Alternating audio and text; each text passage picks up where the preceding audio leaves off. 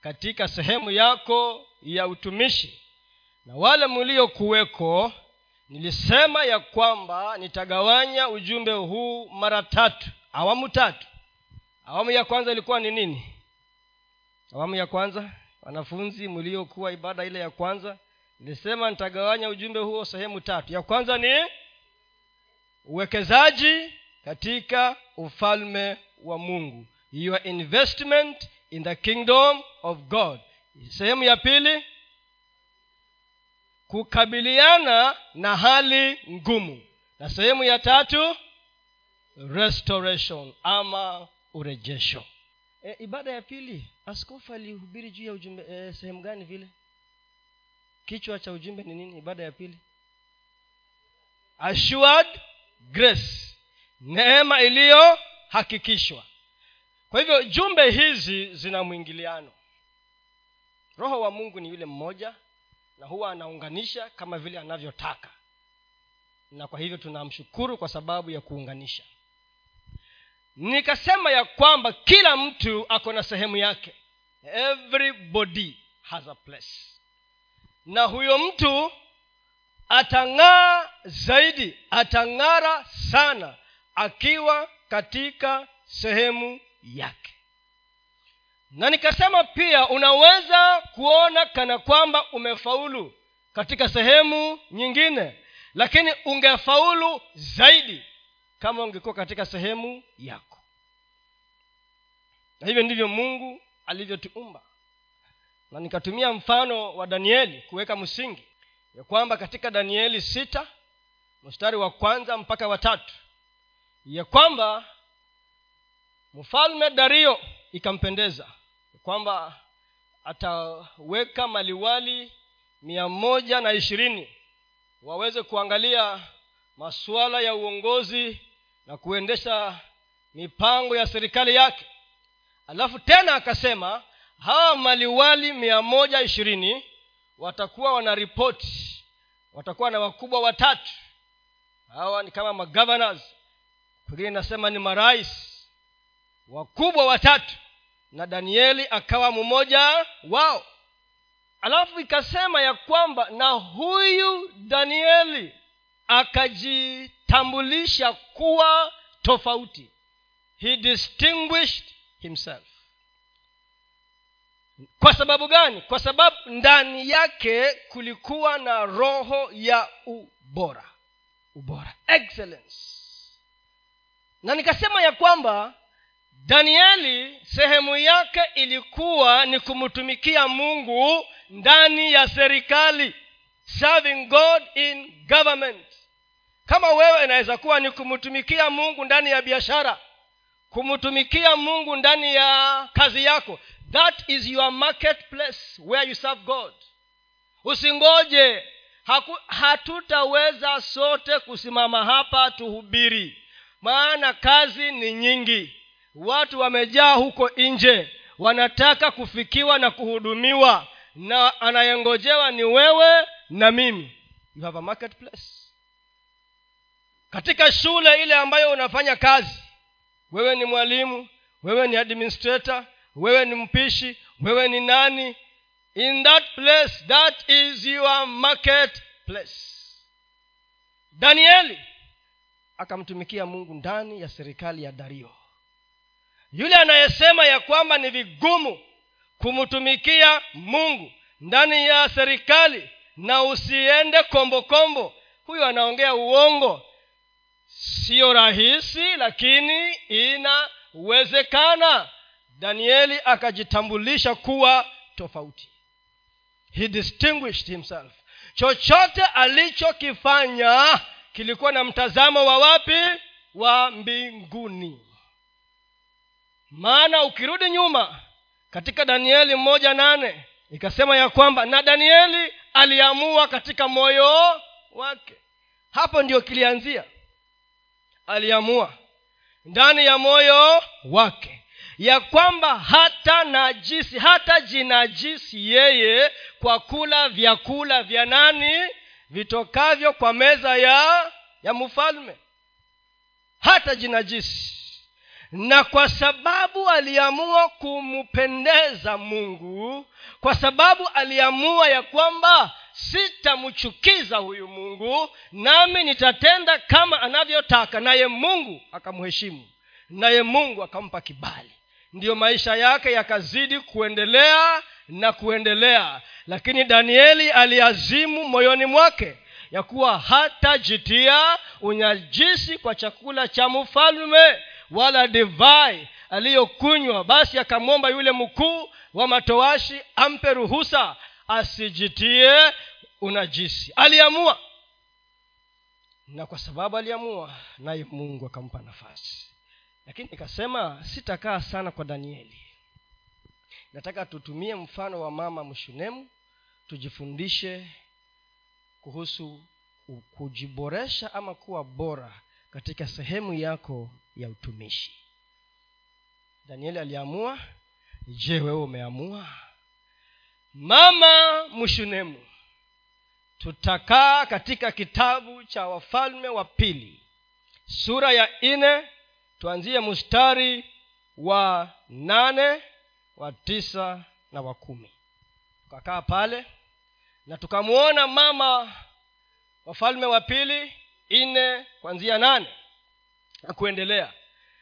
Hata ikawa siku moja elisha alikwenda shunemu na huko kulikuwa na mwanamke mmoja mwenye cheo naye akamshurutisha aje ale chakula. Ikawa kila alipopita njia ile huingia kula chakula.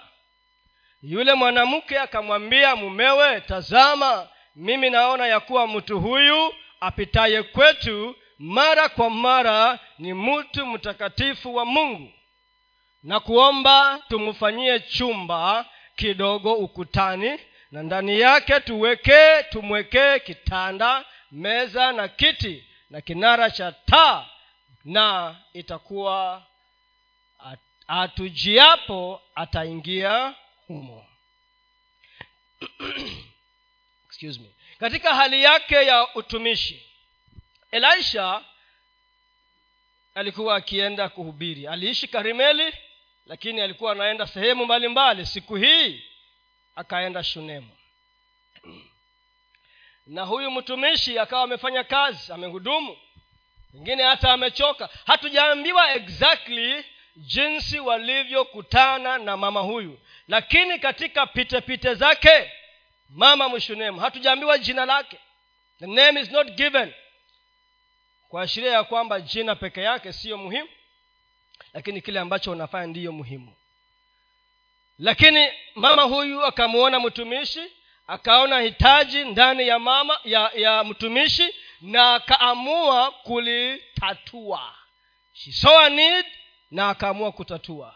Na akasema ya kwamba tafadhali mtumishi wa bwana twende kwangu angalau ukapate katonge ka ugali na kikombe cha maji angalau utulize moyo kidogo na urudishe nguvu kwa mwili. Mwingine alikuwa amejaa vumbi ametembea alikuwa amehubiri mpaka sauti imeisha na watu wanamwangalia tu lakini mama mmoja akasema mimi nitakuwa tofauti. I will be different. Nitahudumia hitaji hili. Naye baada ya kulazimishwa akakubali kuenda kwa nyumba ya mama huyu na ikawa ndiyo tabia yake. Wanawake walikuwa wengi ndani ya shunemu hata hapa pia wamama ni wengi. Lakini mama huyu ndiye aliyejitayarisha na akajiweka katika sehemu ya kukutana na mtumishi wa bwana. Wewe na mimi uliingia ndani ya nyumba ya bwana. Ulijitayarisha namna gani ili uweze kupokea kile ambacho leo mungu anafanya. What have you done to prepare yourself for god's visitation? There is an hour of visitation. Are you ready? Are you prepared to receive what god has prepared? It is only this woman aliyekuwa amejiandaa siku ile ya kukutana na mtumishi wa bwana mama huyu alikuwa na discernment roho ya kutambua. Na ukitaka uwe na roho hiyo ya kutambua lazima uwe karibu na mungu. Lazima moyo wako uwe sawa. Laini yako ya mazungumuzo na ushirika wako na mungu uwe sawa ili ndio uweze kutambua ya kwamba hapa kuna hitaji. Unaweza kuona na usione mahitaji yamejaa kila mahali. Ndani ya nyumba ya bwana nje yamejaa. Je unayaona? Je unayaona? Na ukiyaona utasema ni mimi nishughulike ama nipita ashughulike ama ni kamati ya kanisa. Ama hiyo ni kazi ya wachungaji.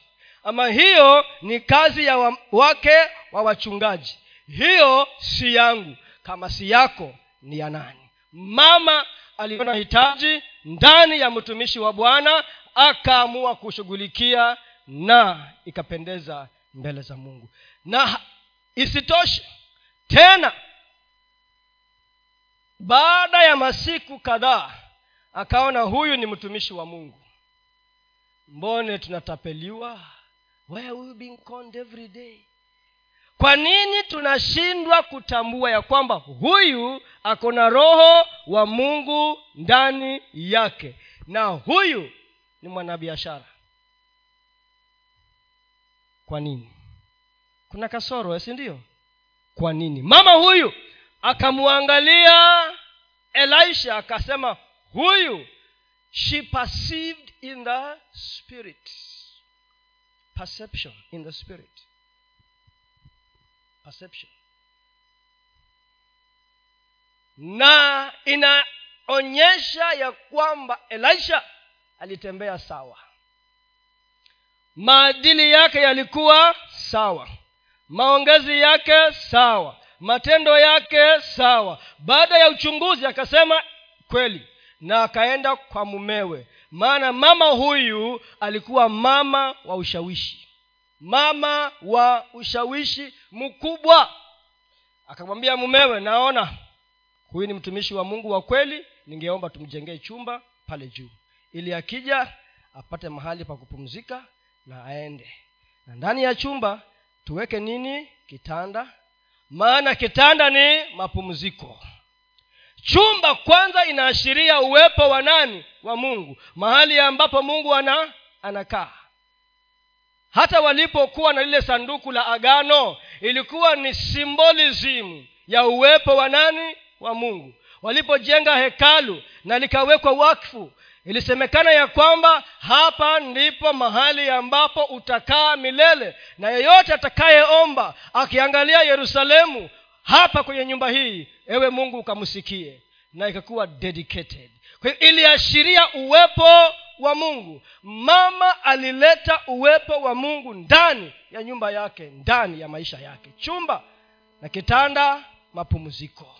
Mahali pa kupumzika. Maana ukimpata yesu unapumzika. Maana ukiwa ndani ya mungu unapumzika. Maana ukiokoka kupumzika haimaanishi ukosefu wa matatizo. Peace in turmoil. Tuko pamoja peace in haimaanishi ya kwamba kila siku ni siagi hapana. But whether you have or you don't have you have peace. Ndiyo yesu akawaambia wanafunzi wake amani yangu nimewaachia. Na siyo kama ulimwengu unavyopeana. Because the world will give you peace measured by the amount of things that you have. Measured by who you know. Measured by the number of big men and women and ukiangalia simu unaona wakubwa wote unakuwa na amani. Hapana one day they will let you down. Utapiga mpaka povu kwa mdomo itoke. Simu ishe moto. No one is picking that phone. Ndio utajua i am alone. I am alone. Tumekuwa huko. Tulijua watu. Tukaandika mabarua. Nilikuwa ninawaambia hapa miezi sita six months unaandika mabarua naomba jameni simunisaidie simunanielewa simunanijua. Hakuna mtu ananijibu. No one is answering. Serikali imenyamaza. Kwani hawajui? Si wanajua? They know. But something was being communicated in the spirit. Kwa mtu wa dunia haelewi lakini wewe uliokoka elewa. Kulala kitanda ni mahali pa kupumzika. You find rest hata wakati dunia imewaka moto uko na amani. Wakati nyumba inavuja uko na amani. Wakati watu wamekuondokea uko na amani. Because peace not as the world gives but only him that gives peace. Ndio anaitwa the prince of peace mfalume wa na roho mtakatifu anaitwa anaitwa mafuta ya furaha yako. The oil of gladness. Mafuta. Kitanda. Alafu nini ingine kukawekwa nini? Meza. Nisema meza is a sign of fellowship. Hata kwa nyumba yako mkiandaa meza ni mahali munakula na munashirikiana wewe watoto wageni na wale wengine wote. She was inviting fellowship he, her and god. Ushirika katika nyumba yake. Na tunahitaji ndiyo tunaposema neema yale yaliyofanywa siku zile ni symbolism. Lakini ukweli ulidhihirika wakati yesu alipokuja. Symbolism. Jambo lingine ni nini? Naenda haraka haraka sababu sasa ni kama kurudia eh? kiti kiti the throne. Mahali kuna, kwa mamlaka nguvu na uwepo. Throne mamlaka. Alileta mamlaka ndani ya nyumba yake. Alafu nyingine ni nini? Taa nuru. Illumination of who god is. Mahali kwa, ma, kwa ufunuo. Mnajua tabernacle of temple of praise. Kule chini imeandikwa nini? A base of truth and revelation a base of msingi wa nini? Ukweli na ufunuo. Yes mafunuo. Illumination light. Anywhere you see light ni neno la mungu. Ni kufunuliwa kwa mungu kwako light. So aliweka taa kuashiria ufunuo wa mungu kwake na kumjua mungu ni nani kwake unapoona mwanamke ona kanisa. This woman was compassionate. Is the church compassionate? Are you? and when we talk about the church si watu wote tunaanza na nani? Na ben. Tukuje kwa nani? Kwa recho are you compassionate? This woman was compassionate. Is the church inasemekana ya kwamba kuna wakati utafika mataifa watakimbilia wapi? Kanisa they will run to the church. Because there is peace there is security there is compassion. Are we compassionate? This woman was generous. Mwanamke huyu alipeana aliitwa a notable woman. Mwanamke mwenye cheo mwanamke mtajiri mwanamke wa kutajika aliyejulikana kwao. Lakini mungu akasema usiwaambie jina hawa wacha ile kijii cha shunemu wamjui lakini hawa wanaosoma wasi, wasimjui. Because wewe unataka kumtumikia mungu ndio ujulikane. Hiyo si biashara ya mungu. Wewe unataka uta, ujulikane ndio mtumikie mungu.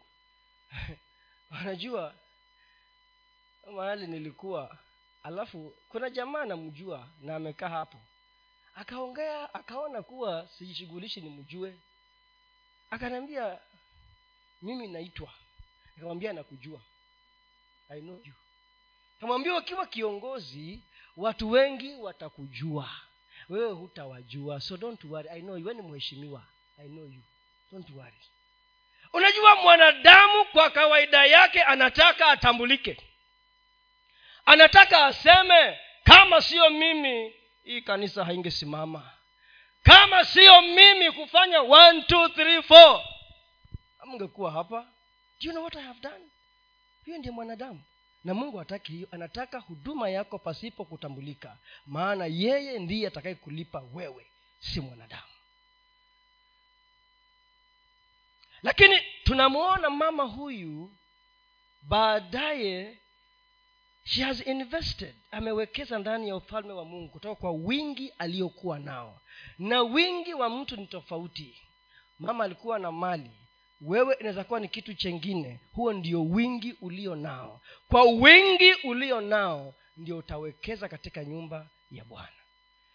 Baadaye maana kuwekeza kulileta mchipuko wa vitu. Mungu akataka kutenda jambo. Akaulizwa tukufanyie nini? Tuongee na mfalme? Ama amiri jeshi? Mkuu akasema staki I am contented.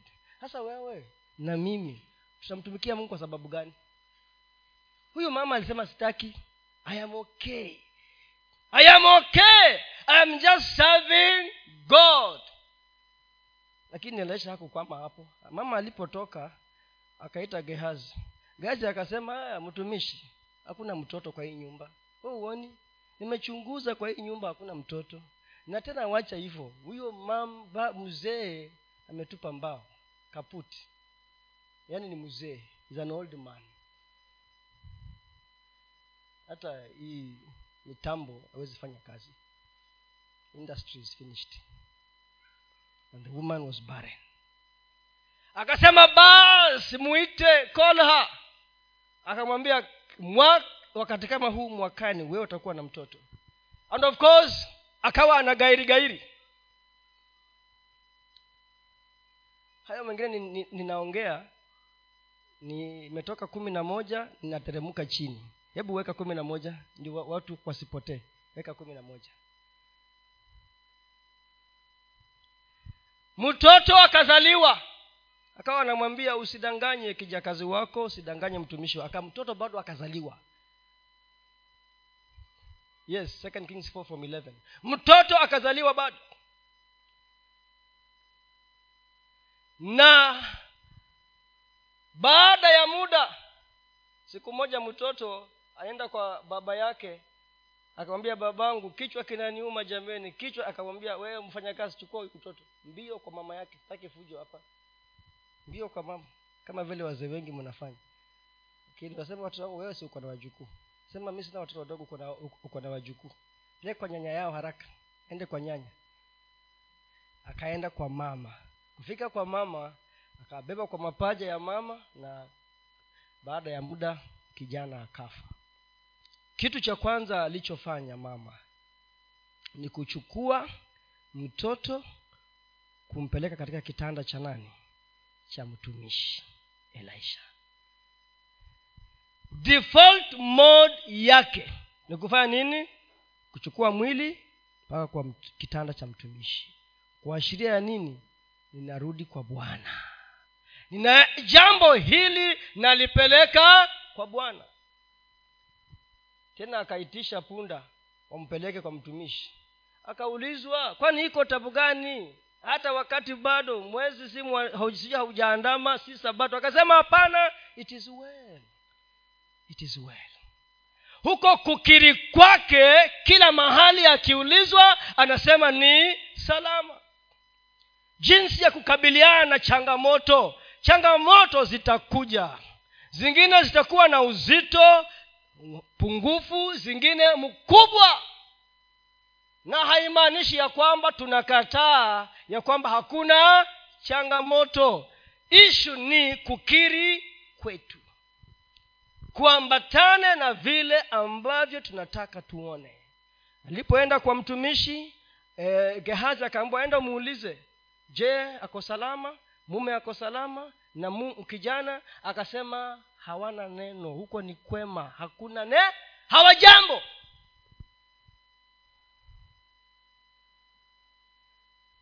alipomfikia elisha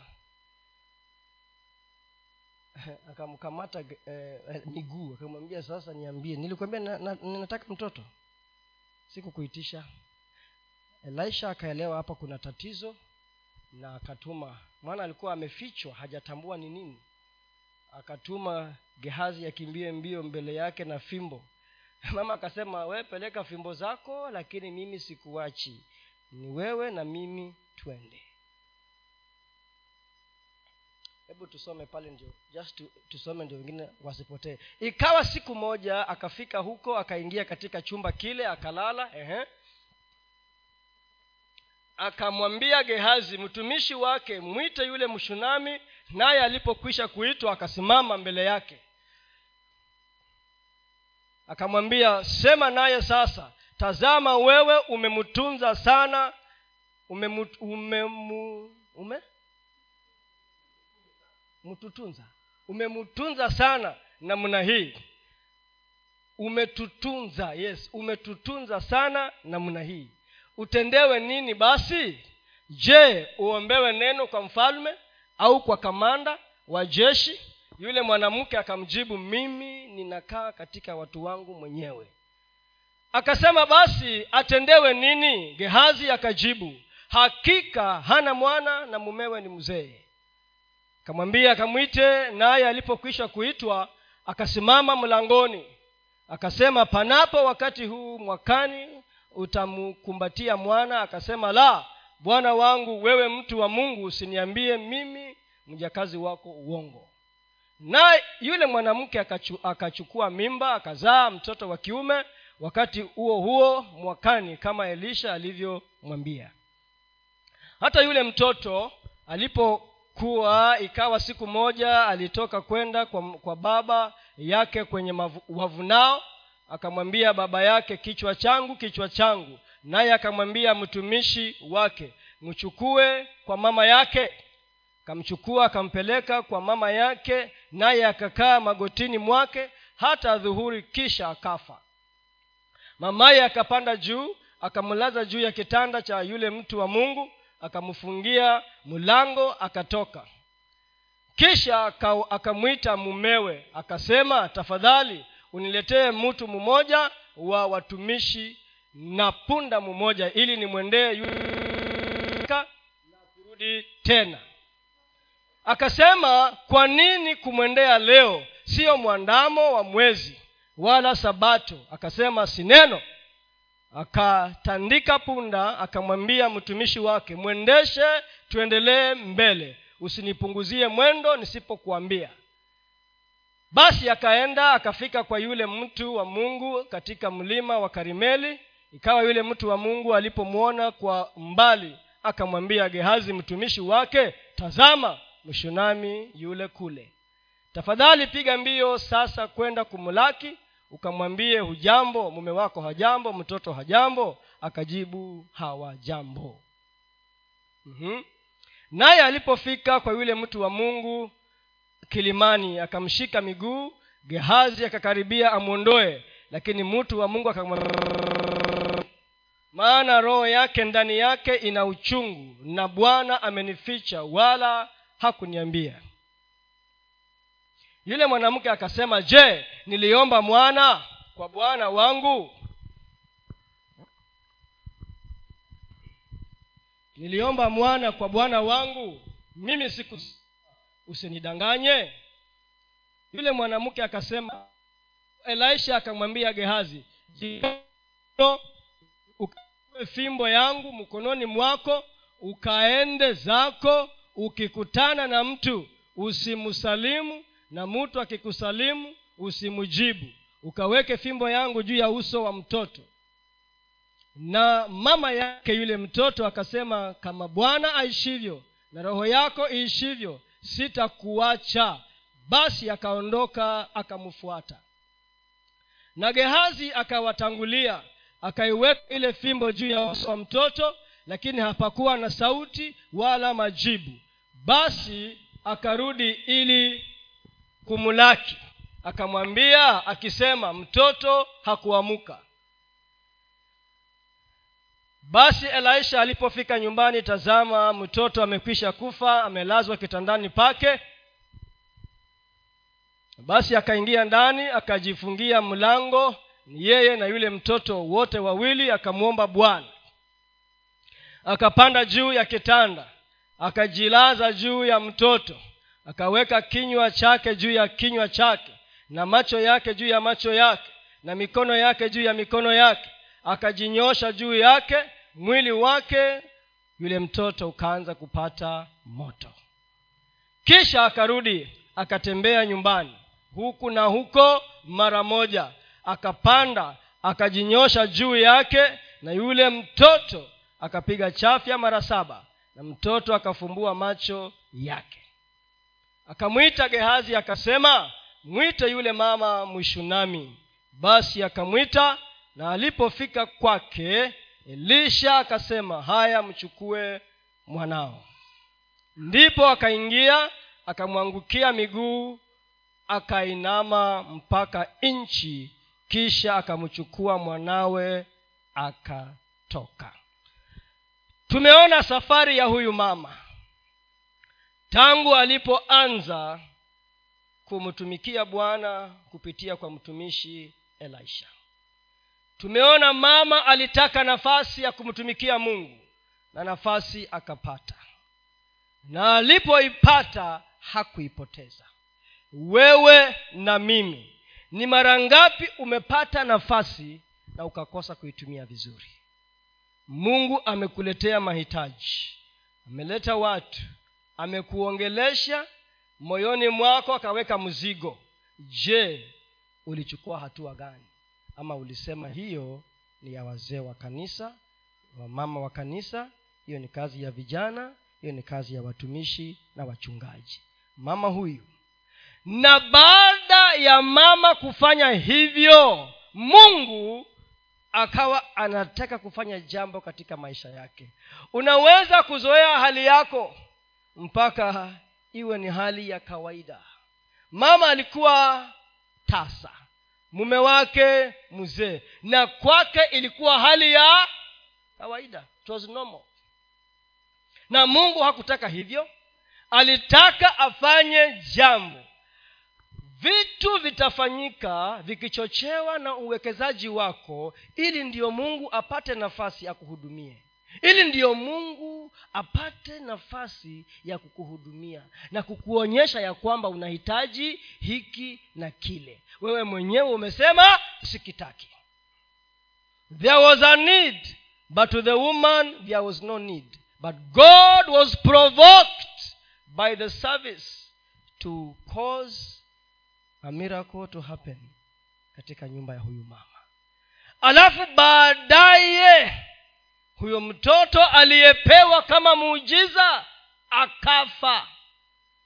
But god restored that boy. Mungu alifanya urejesho. Awamu ile ya tatu ni ya urejesho. Maana sehemu ya pili tumemwona alivyokabiliana na hali ngumu. Na aliikabili namna gani vile alivyoambatanisha imani yake na kukiri kwake. Na alikuwa na hekima huyo mama. Maana kama angetangazia watu kuhusu huyo kijana basi nyumba nzima ingesema kijana amekufa. Na badala ya kuwa tupange mazishi amepelekwa wapi? Kwa kitanda cha elisha. Husi ni wazimu jameni. Sasa unajua imani ni wazimu. Kama hamujui imani ni nini? ni wazimu ulimwengu hauwezi kuelewa imani. Mambo ya mungu hayawezi kueleweka na akili yako. Hii akili yetu ya kukula ugali haiwezi elewa mambo ya mungu. Ni roho wa mungu. Aliye ndani ya roho yako ndiye akuwezeshe kuelewa. Mama alikiri akaambatanisha kukiri kwake na imani yake na kila sehemu tunamuona akisema kila kitu kiko sawa. Wakati mazingira yananena tofauti. Wewe na mimi katika changamoto zetu haijalishi ni uzito wa kiasi gani tunajitokeza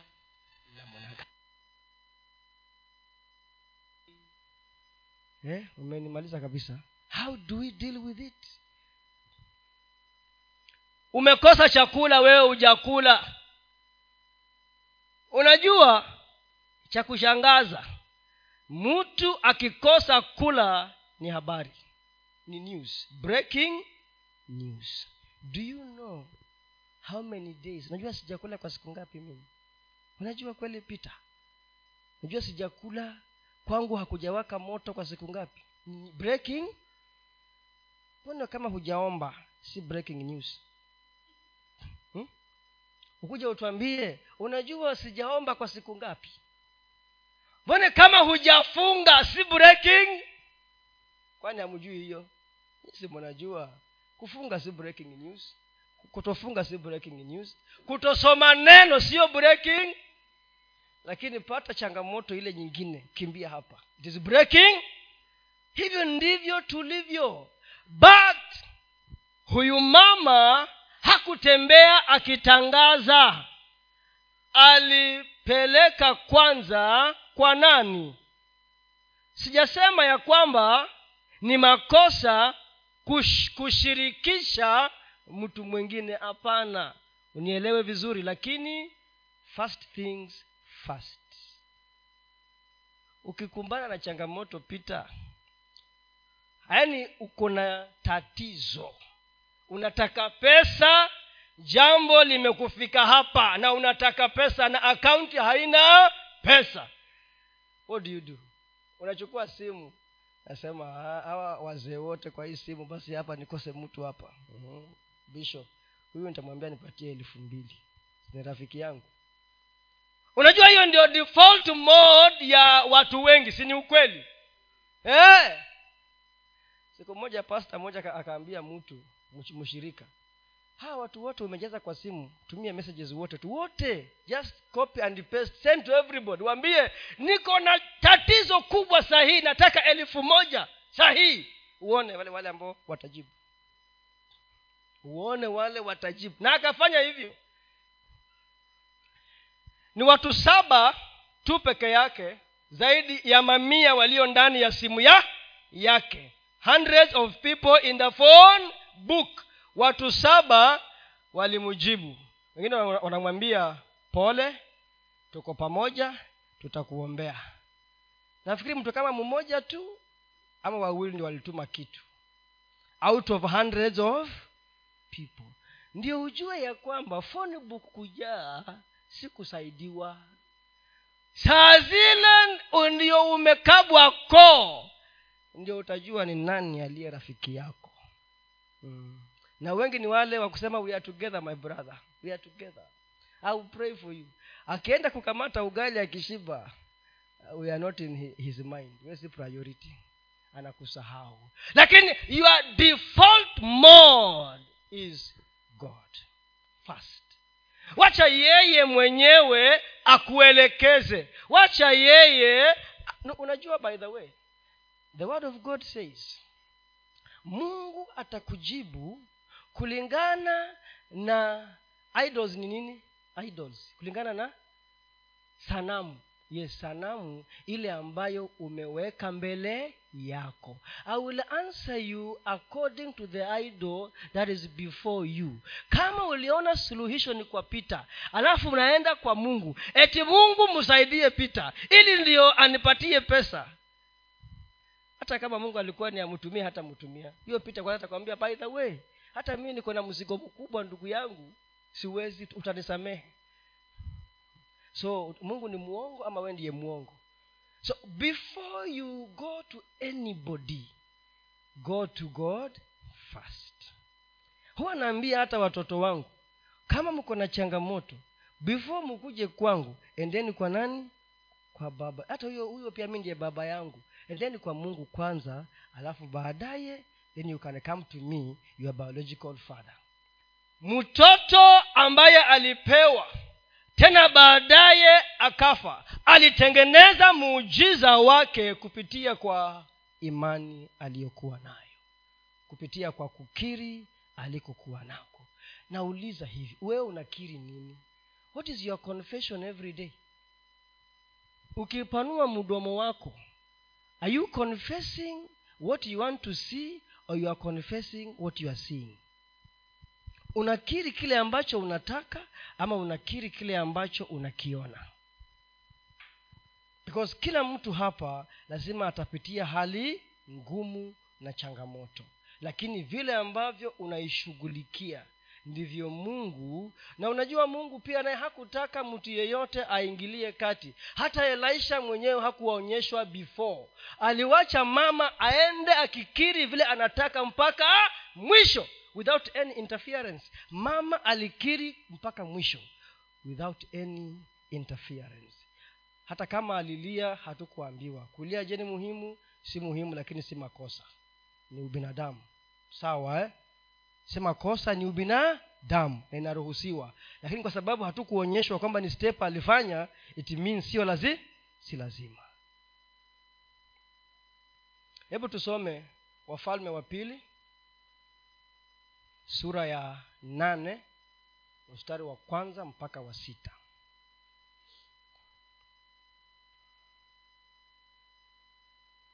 Kukabiliana na hali ngumu na wakati wako wa urejesho your time.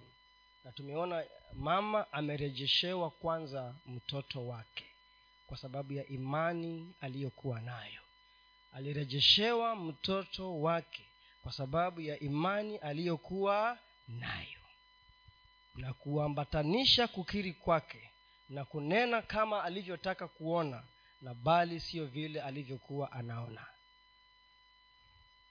Basi elisha alikuwa amemwambia yule mwanamke ambaye alimfufulia mwanawe. Akasema ondoka ukaende wewe na jamaa yako ukae hali ya kigeni. Utakapoweza kukaa utakakoweza kukaa kwa sababu bwana ameiita njaa nayo itakuja juu ya nchi hii muda wa miaka saba. Huu mstari wa kwanza tu peke yake kwanza. Mama huyu ni yule yule tu ishunemu yule yule tu. Tumemwona tumeona safari yake jinsi anavyompenda mungu na kumtumikia mungu kupitia huyu sehemu yake ilikuwa ni utumishi wa kusimama na watumishi wa bwana. Hiyo ndio ilikuwa sehemu yake. Mi sijui yako ni gani. Sasa baada ya muda mungu akamtuma elisha kwa huyu mama. Akamwendea akamwambia mama mungu anasema hivi njaa inakuja na ujue vile mungu ana, anaandaa watu eh? vile mungu anaongea na watu. Wewe ulikuwa tu unakaa huko mbalimbali hutaki kumtumikia mungu. Wacha ukame uje utashtukia umeingia. Na wengine walionyeshwa. Si walikuwa watu wengi kule? Wane mama peke yake? There were so many. Mbone huyu ndio ana ikaandikwa hapa? It is noted. It is, kuna sababu eh? si ndio? Hata pia siku ile elisha alienda kuhubiri huko. Wanawake walikuwa wengi lakini huyu alikuwa amejiandaa na amejiweka katika sehemu ya kukutana na mungu. Na mungu hangemsahau. Sasa elisha anaambua na mungu enda enda enda go. That woman is unique. I cannot allow her to suffer. Go now and tell her. Akamwambia sasa mama sikia. Njaa inakuja miaka saba. Hama na jamii yako uende huko kwa wafilisti tafuta mahali ukae huko usaidike. Kwa miaka mingapi? Yes. We unalala unapiga mablanketi mateke. Unageuka huku na kule na usikii. Watumishi wa mungu hawatumwi kuja kukwambia unafikiri kilichosababisha kuja kuambiwa ni nini? Huyu mama kwa sababu ya nini ya huduma yake. Kwa sababu ya uwekezaji wake. Mungu hangemsahau. Hama. If you want to continue reaping and hearing from god stay connected. Endelea kukaa katika uwepo wa bwana. Akahama. Mstari wa pili. Akaondoka yule mwanamke akafanya kama alivyosema mtu wa mungu. Akaenda yeye na jamaa yake akakaa katika nchi ya wafilisti miaka saba. Simama hapo tena. Jambo la kwanza tumemuona tunaongea kuhusu awamu ya urejesho restoration. Na tumeona ya kwanza ni ya mtoto hii ni ya pili. Sauti ya mungu imekuja kupitia kwa mtumishi wa bwana. The first thing you will hear god speaking eh? That this situation kama vile alivyosema ya kwamba kifo hiki ama ugonjwa huu alikuwa anaongea kuhusu nani? Si wa mauti. Ni kuhusu nani? Ni, ni nani vile? Aliyekuwa anaongea habari nani? Lazaro yes! Lakini wa, kwa utukufu wa nani? Wa mungu. God is speaking. There will be famine lakini wewe utaenda ukaokoke. You will not die here. Utasikia sauti ya nani ya mungu. Jambo la pili ni utii. Sawa eh? the next thing is obey. Don't argue. Imagine wefikiria mama alikuwa mwanamke wa vitu na vile mwanadamu alivyoambatanishwa na vitu. Alikuwa mtajiri. Angeuliza hii mali yote nawachia nani? Niko na manyumba niko na mashamba niko na vitu na wanyama nitawachia. Hakuambiwa abebe ama aliambiwa abebe? Mi sijaona hapa. Aliambiwa wewe na nyumba yako. Sivyo aliambiwa? Rudi hapo juu. Verse one. Aliambiwa atoke na nani? Ondoka ukaende na jamaa yako. Jamaa jamaa. Aenda verse two. Sangasema mtumishi wa mungu huu ujumbe hauko complete na hivi vitu nitafanyia nini? What do i do? Kaambwa just go obedience. Inataka mungu alete urejesho katika maisha yako. Sikia sauti ya mungu na utii katika hali ile unayopitia. Hali ile ya ukame hali ya uchache na upungufu. Sikia sauti ya mungu na utii. Kile ambacho mungu anasema. Enda mstari wa tatu sasa alitii na akaenda. Alitii na akaenda. Miaka saba imeisha amerudi. She's now back. Amerudi eh? Ah, tunamuona. Ikawa miaka saba ilipoisha yule mwanamke akarudi kutoka nchi ya wafilisti. Akatokea amulilie mfalme kwa ajili ya nyumba yake na shamba lake. Vilienda wewe kama ni wewe ndugu yangu ungefanya nini sasa? Uliambiwa uende uhepe njaa tena umerudi hakuna vitu. Na mtumishi akukwambia ubebe uwache. Mwanadamu na vitu afadhali akufe navyo siendi. Yaani imagine ile wealth alikuwa nayo haingemsustain. Tuko pamoja? Because kama ingemtosha hangeambiwa afanye nini? Ahame. Ile aliyokuwa nayo haingemtosha. Na kama ingemtosha hangeambiwa aha ahame sasa amerudi. Aende kumulilia mfalme. Ah umeenda mbio? Aende kumulilia nani? Mfalme. Kwa sababu ya nyumba na shamba yake. Sasa sikia vile mungu anafanya mambo. Enda mstari wa nne. Basi mfalme alikuwa akizungumuza na gehazi mtumishi wa mtu wa mungu akinena uniambie na kusihi mambo makuu yote aliyofanya elisha. Wanapiga tu stori gumzo mfalme na gehazi. Na huyu gehazi naye alikuwa amepotelea. Huyu mtu alikimbilia naman siku nyingine huko akitafuta vitu. Ndio ika mtu tu bado. Anachunguza vitu kwa nyumba za watu. Na kusihi mambo makuu yote aliyofanya nani? Elisha. Enda mstari wa tano. Ikawa alipokuwa katika kumwambia mfalme jinsi alivyomfufua mtu aliyekufa tazama huyo mwanamke aliyefufuliwa mwanawe alimulilia mfalme kwa ajili ya nyumba yake na shamba lake. Gehazi akasema bwana wangu mf- huyu ndiye mwanamke na huyu ndiye mwanawe ambaye elisha alimfufua. Unafikiri ilikuwa ni coincidence? Eti sio kila mtu aamuke tu aingie kwa ofisi ya mfalme akute habari yake ndiyo inaongelelewa. You think ni coincidence? Ayaya hakuna hiyo. Ni vitu vimetengenezwa vime- maana mungu hawezi akakuacha. Wewe ni mwekezaji wa ufalme wake. She will not, he will not abandon you alimwambia kwanza nani alimwambia? Yeye alimwambia enda na akaenda. Sasa atataabika kweli? God is interested in restoring us. God is interested in restoring you and me. Askofu akasema aliongea mambo ya ulikuwa juu ukakuja chini na ukapanda tena ayubu alikuwa juu akakuja chini na akapanda tena. God is a perfect planner.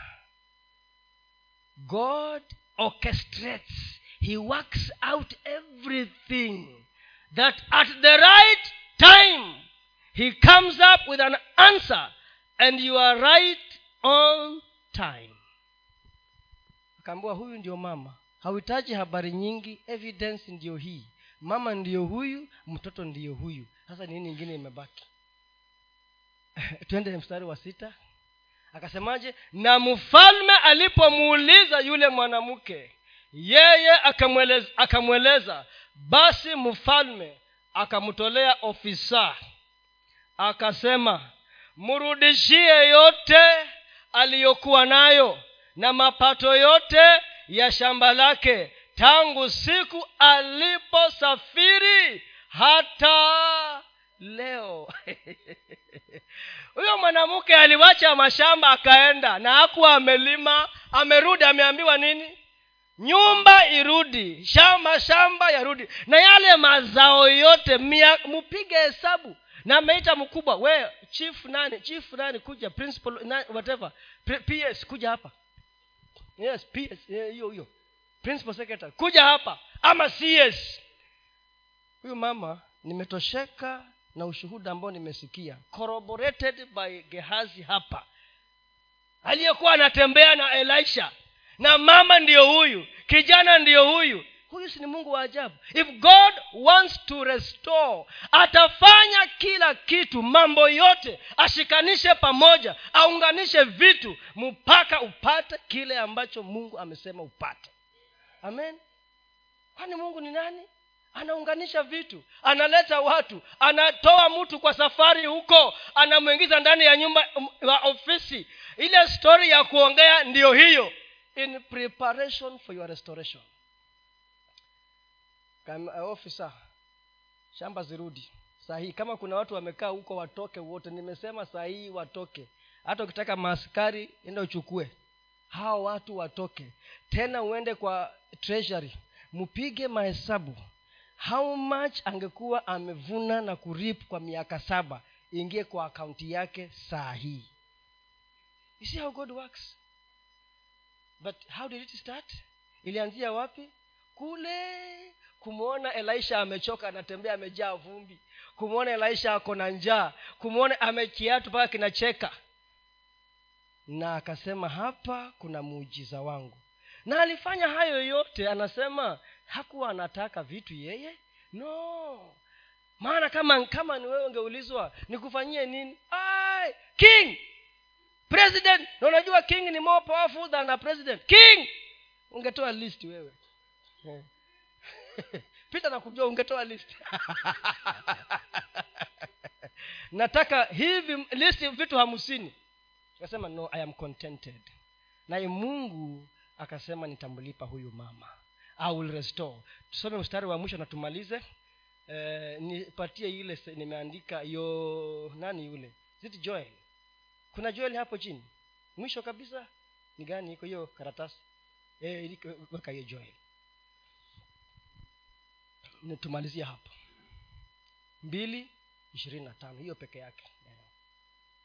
Nami nitawarudishia hiyo miaka iliyoliwa na nzige na parare na madumadu na tunutu jeshi langu kubwa nililo nililotuma kati yenu. Hebu sikia hapo eh? Hii mungu anasema nini? Nani aliochestrate hii vitu yote kuja kuharibiwa? Ni nani? Ni mungu. Ndio askofu akawa anasema uliza mungu we umuulize ni nani ametuma? Ni nani ambaye ameorchestrate ili ndio kuwa na hekima ya kujua jinsi ya kufanya mambo ya uuliza huyu ni shetani ama ni mungu? Maana si kila vitu ni vya shetani. Na nimewaambia hapa utamlaumu shetani na siku hiyo alikuwa ameenda wapi? Kambodia ameenda kudili na wakorofi huko. Na wewe unasema ni, ni shetani huyu namkana wewe wachana na yeye. Uliza mungu. Anasema jeshi nilituma maana mulikuwa hamusikii. Hiyo ilikuwa ni tabu yao. But the point is nitawarudishia. Hiyo miaka iliyoliwa hiyo yote i will restore because god is in the business of restoration. Maana mungu haja yake ni urejesho. Na una, inawezekana ikawa ni moto wa maombi ulififia. Moto wa maombi uliisha. Unapiga magoti uombe hakuombeki. Anasema nitarejesha nitarudisha huo moto inaweza kuwa ni moto wa ku, yani ile shauku ya kumpenda tu mungu shauku ya kutamani matamanio yako na mungu yameisha. Anasema nitafanya nini? Nitarudisha. Inaweza kuwa hujisikii tu kumtumikia mungu. You don't feel. Mambo ya mungu si kufeel. It's not by feeling. But anasema i will restore. Nitarudisha and that was the message. Haya mambo yote matatu yameshikanishwa but kitu cha kwanza ni utumishi wako katika bwana. Amen